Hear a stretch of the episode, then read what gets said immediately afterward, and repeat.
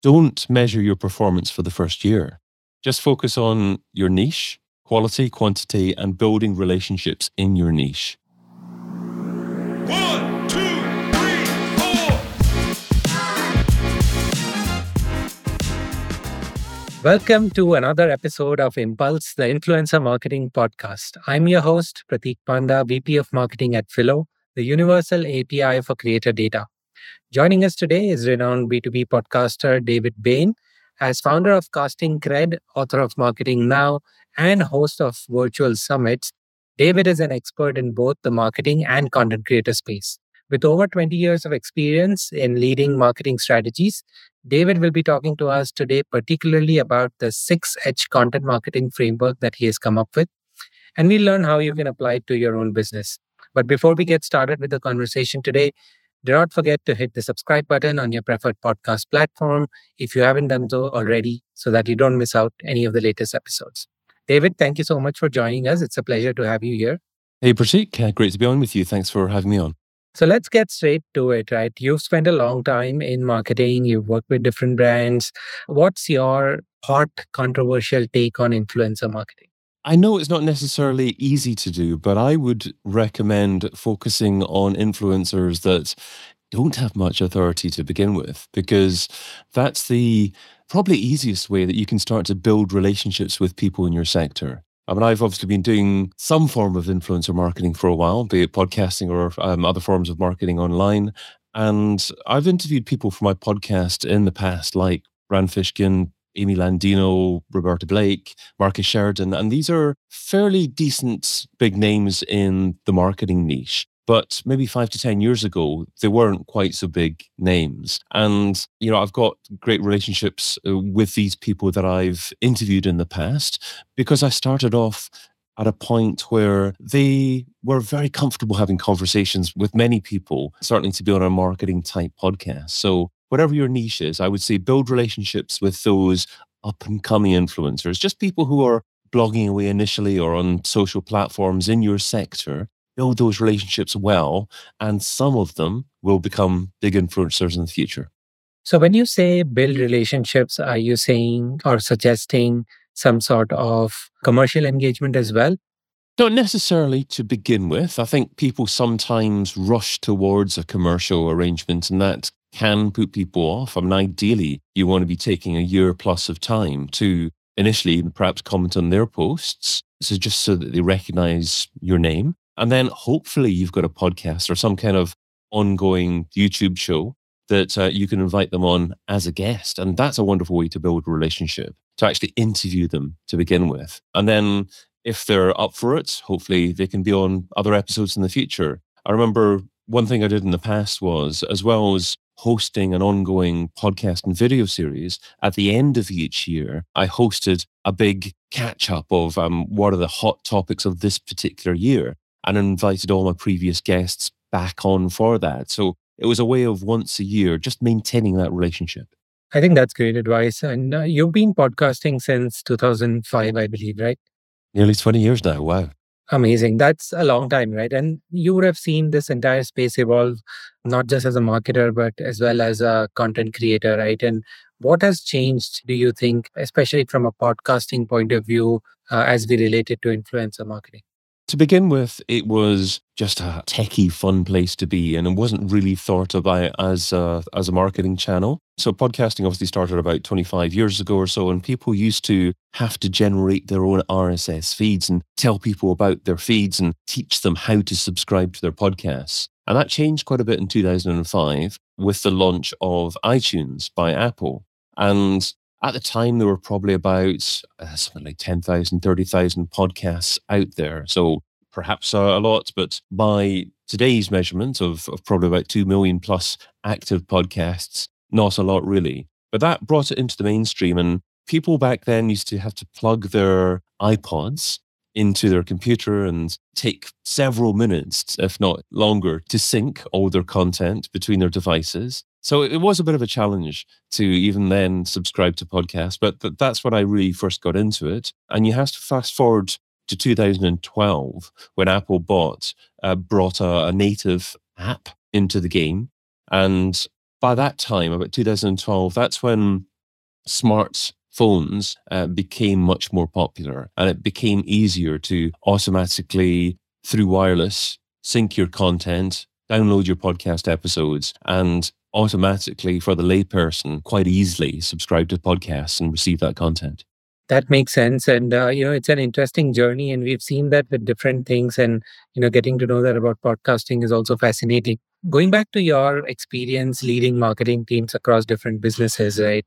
What has been your experience with influencer marketing? And uh, can you share any examples of things that you've been able to do well with influencer marketing? I mean, in terms of my start within marketing and maybe digital marketing before influencer marketing and different forms of content marketing, so I really got started online with SEO, with uh, ranking websites to the top of Google. And back 20 plus years ago, it was incredibly easy to do. And I went to different business networking events and I was asked by different people, How do you do that? Can you show me how to do that? And I ended up developing different online training courses. So I, I, delivered internet marketing training, digital marketing training, and a lot of that at the time was was was content marketing was pr- probably writing blog posts and i guess initially it was about um, exchanging the opportunity to appear on different blogs. So you you would reach out to someone to say, look, I've got a blog as well on this particular topic. Would you actually like to write a blog post for me? And I could do the same thing for you as well. So it was kind of like guest posting back in the early days. But in terms of influencer marketing, I mean, I did touch upon the fact that what I used to do when I started podcasting, which was quite a while ago, was reach out to people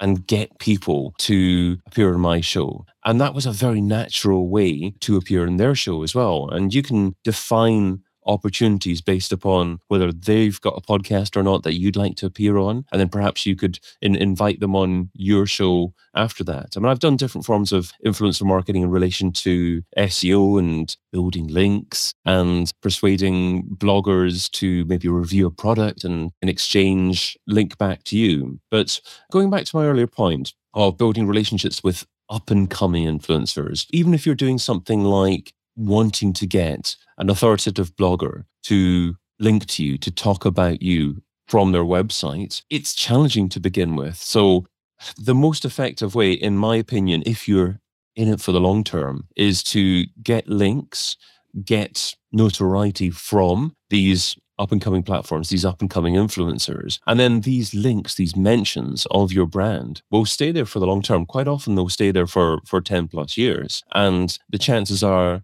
the authority of these other websites and the authority of the influencers that you're working with will improve over time. And, and your traffic and notoriety that you'll receive as a, as a result of that will improve over time as well. I know it's quite often something that um, C suite are looking for immediate results from. You can, of course, if you've got some authority yourself, hopefully work with slightly more authoritative influencers out there. However, I would probably combine working with up and coming influencers with other marketing channels. So I'd focus on my six different core types of content that I define, and then look for marketing channels that can funnel me traffic and perhaps focus on paid at the same time as up and coming influencers. Okay, that's interesting. And, uh, you know, you done a lot of work with content and you said you know a lot of your experience also came from seo one of the things that you talk about frequently is your 6h content marketing framework. Can you tell us a little bit more about it? Sure. I mentioned briefly that I did a lot of training and I always struggled to stop myself from trying to share too much. I think that's when someone's challenged to begin with, when they start off um, running a training session. They're so passionate about their topic and they want to share as much as possible. And I started off delivering my first session called the 13 Pillars of Internet Marketing. And then I moved on to the 26 week digital marketing plan. And it was, this is what you do, this step, this step.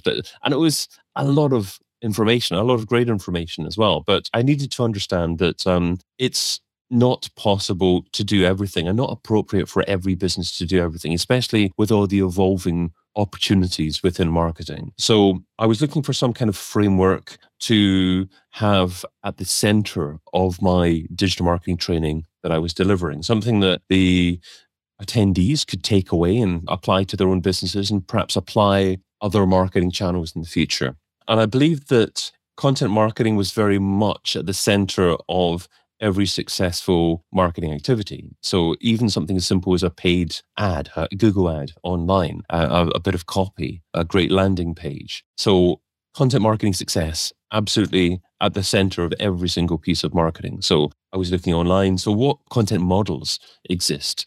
And probably the most prominent one that I came across was the the three H model that was started by Google and YouTube, and um, that was um, Hero, Hub, and help content. Hero content, the big, incredible piece of content that you have to begin with. It could be a movie on YouTube, could be a lengthy article, could even be a book, something that people would naturally be passionate about, love, and want to share with their friends, their friends and colleagues as well. You've got hub content that would be episodic content. So that could be a podcast. It could be a YouTube series. Uh, it could be a blog series, something that would people would subscribe to and come back to. Even an online training course could also be hub content as well. And then you've got help content, which tends to be targeting long tail keyword phrases and giving you an opportunity to rank for these longer tail, very relevant, specific keyword phrases that you want your business to, to rank for. And hopefully once people search for that kind of phrase, they're looking to do business with your type of business. So those were the three main types of content that were highlighted as part of Google's 3H model. But for me, it didn't cover everything. It didn't cover the type of content that would be a sales page. And it didn't cover the type of content that would encourage someone to stay with a business and maybe even move them on from being a loyal customer to being an advocate of that business. So, having a think about the types of content that would apply there, I've got um, heart content that uh, is the heart of what our, our, business does. It really describes specifically the benefits uh, of, of what a product or service offers. So that's heart type content that would convert a buyer. You've got happy content that would encourage someone just becoming a customer to become a happy customer, to love what they do. Maybe some kind of educational program to encourage that buyer to remain sticky with the business. And then after that, um, you've got human content. So human content encourages that customer to have a conversation with people in the business and actually build up that love for the business and that likelihood of them becoming a brand ambassador. So that's a, a, brief summary of where the initial three H's came from and the other three H's that I, took and applied to my own parts of what I believe to be the average customer journey. Okay. I mean, it does seem like it does cover a lot of things, and it also seems like it is a lot of work. So, if you were to help someone get started in this 6H framework, is there some elements that you would say are probably more important or crucial to focus on first? A lovely SEO saying is it depends. And obviously, it depends on the type of business to a certain degree and also the current content ecosystem that that business has. Because I think different businesses tend to be better at different types of content or gravitate towards different types of content. It's essential, obviously, to begin with, to have a great sales page. You could be focusing on one particular product out of a portfolio of your products uh, maybe you've got a, a SaaS business that has really one sign up type page. But I'm a fan of actually Simon Sinek's approach. He recommends starting with why. And I apply what he says to writing a great sales page. So I tend to structure a sales page starting off with why. So, not anything about what the business does, about what the, the mission is of the business and how that tallies up to what that particular customer is is looking for and how they can get passionate about it as well and how the business and the customer can do things together to achieve what both of them want to do together as well and how and then what. And so how they go about doing it and precisely what the business offers. So I, I like to see that kind of sales page to begin with and to a certain degree the the rest of your content needs to drive traffic towards there at the right point. So if you don't have that decently converting page, then even if you have wonderful content in other areas, then you're not going to retain people or encourage people to become customers. Makes sense. And, you know, one of the things that while you were explaining, right, um, I think the happy part of the framework, you know, piqued my interest because that's what keeps bringing people back, right? Like the kind of content that you can put up that actually creates that sort of feeling. Uh, do you know of any brands that you can talk of that do this well? My main focus has been SaaS type brands.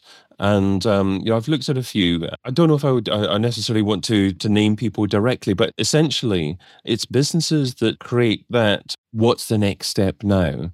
sequence of content once someone becomes a customer. So I think that um, using SaaS as an example, if someone signs up and then they've got instant access to a platform, it can be overwhelming. There's so many different things to do. So it's putting the content into a right. Typically, new customers get the most out of our platform by following these steps to get started quickly. So these are the five steps that, that you should take now. It's just going to take five minutes of your time. Do this, this, and that. And once you get them seeing some value in what you do, they're more likely to be a little bit sticky. I'm going to ask something very different now. Have you seen any cases where this kind of framework might not be a good fit or you might not be ready to go with this framework yet?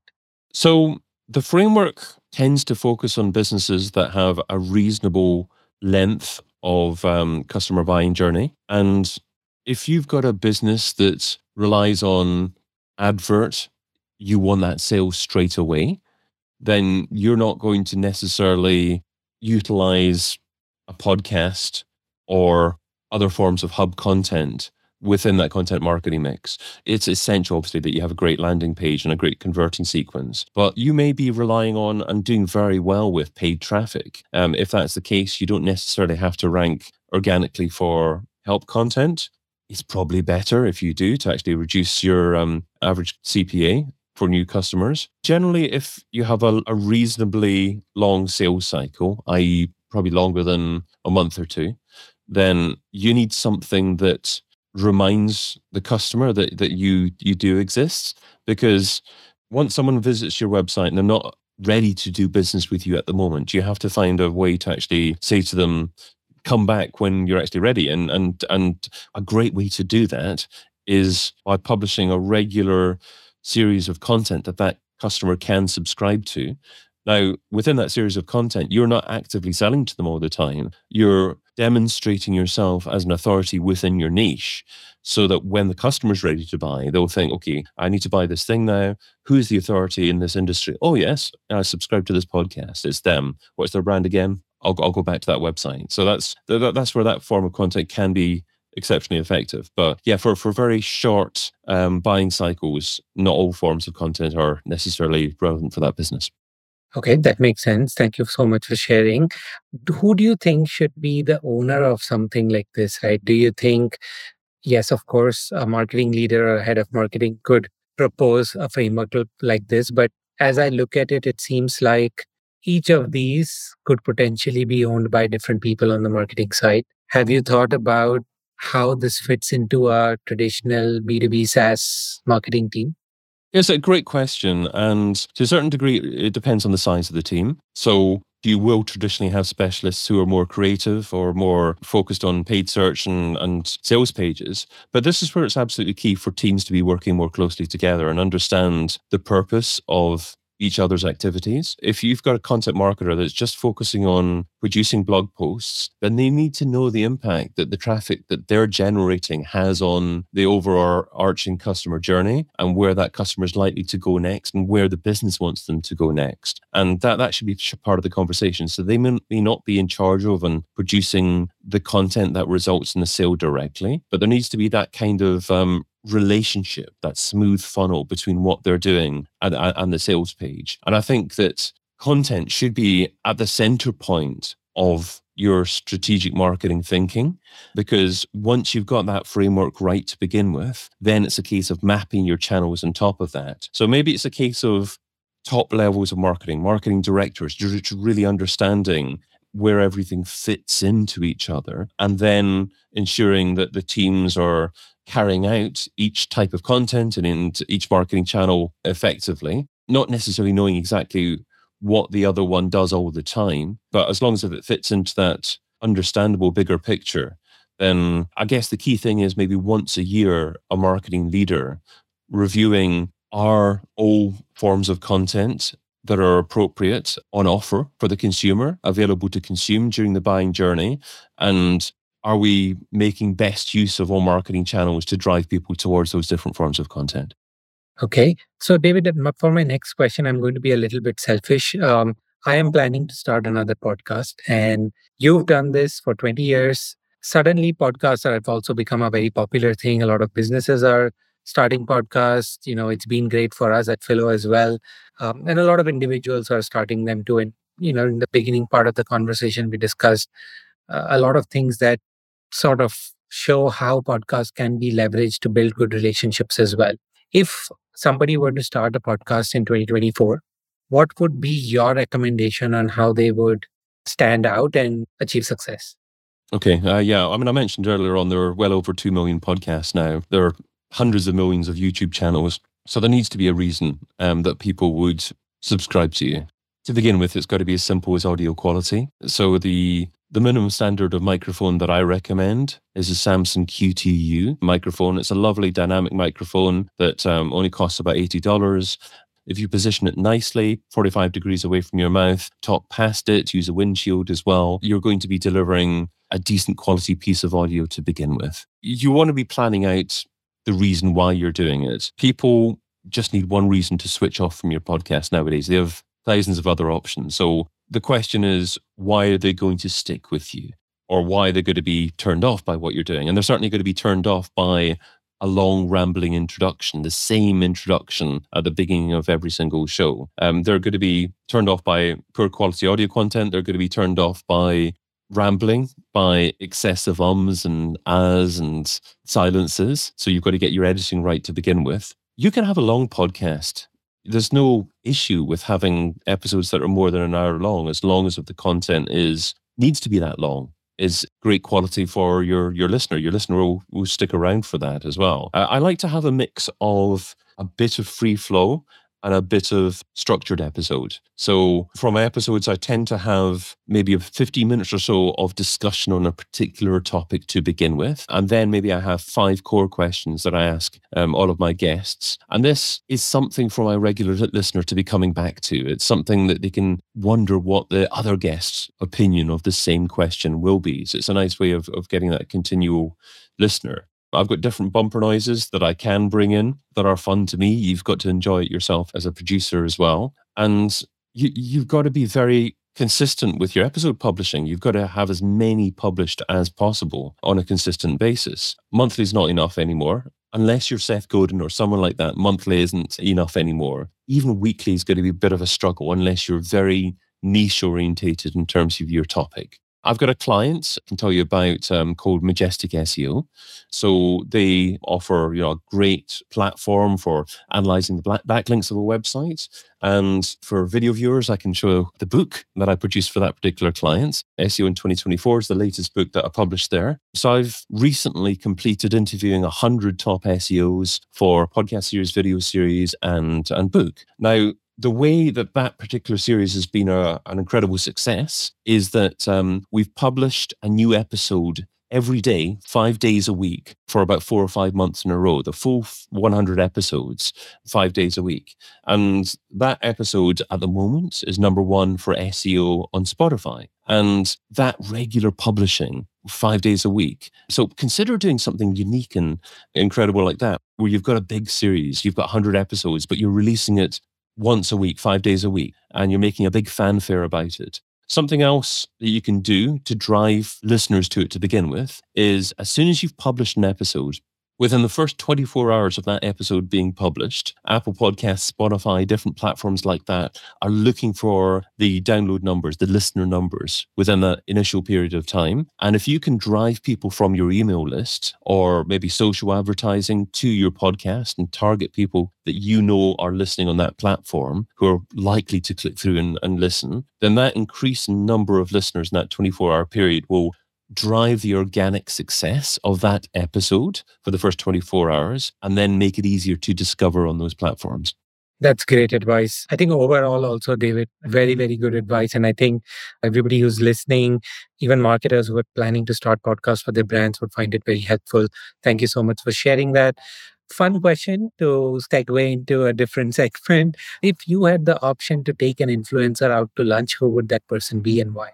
It's a challenging question. Uh, the answer will probably change depending on the day of the week, but let's go for Marcus Sheridan. Marcus Sheridan wrote a book called They Ask You Answer, and it's a great introduction to modern content marketing because it advises people to write content that their target audience actually want to find the answer to or record videos on that. So, not to focus on short tail keyword phrases to try and drive traffic from Google. That game is almost over. It's difficult. Search engines are changing. Answer the questions that your audience want to know. Go on Google and type in a keyword phrase and then go halfway down Google and you'll probably see a section that says people also asked. And you can see the type of questions that you should be answering. There's also a service called AlsoAsked.com. And if you go to that website, then it takes data from those Google searches, and you'll be able to discover what long form questions your own target audience are likely to be asking. And you've got to make sure that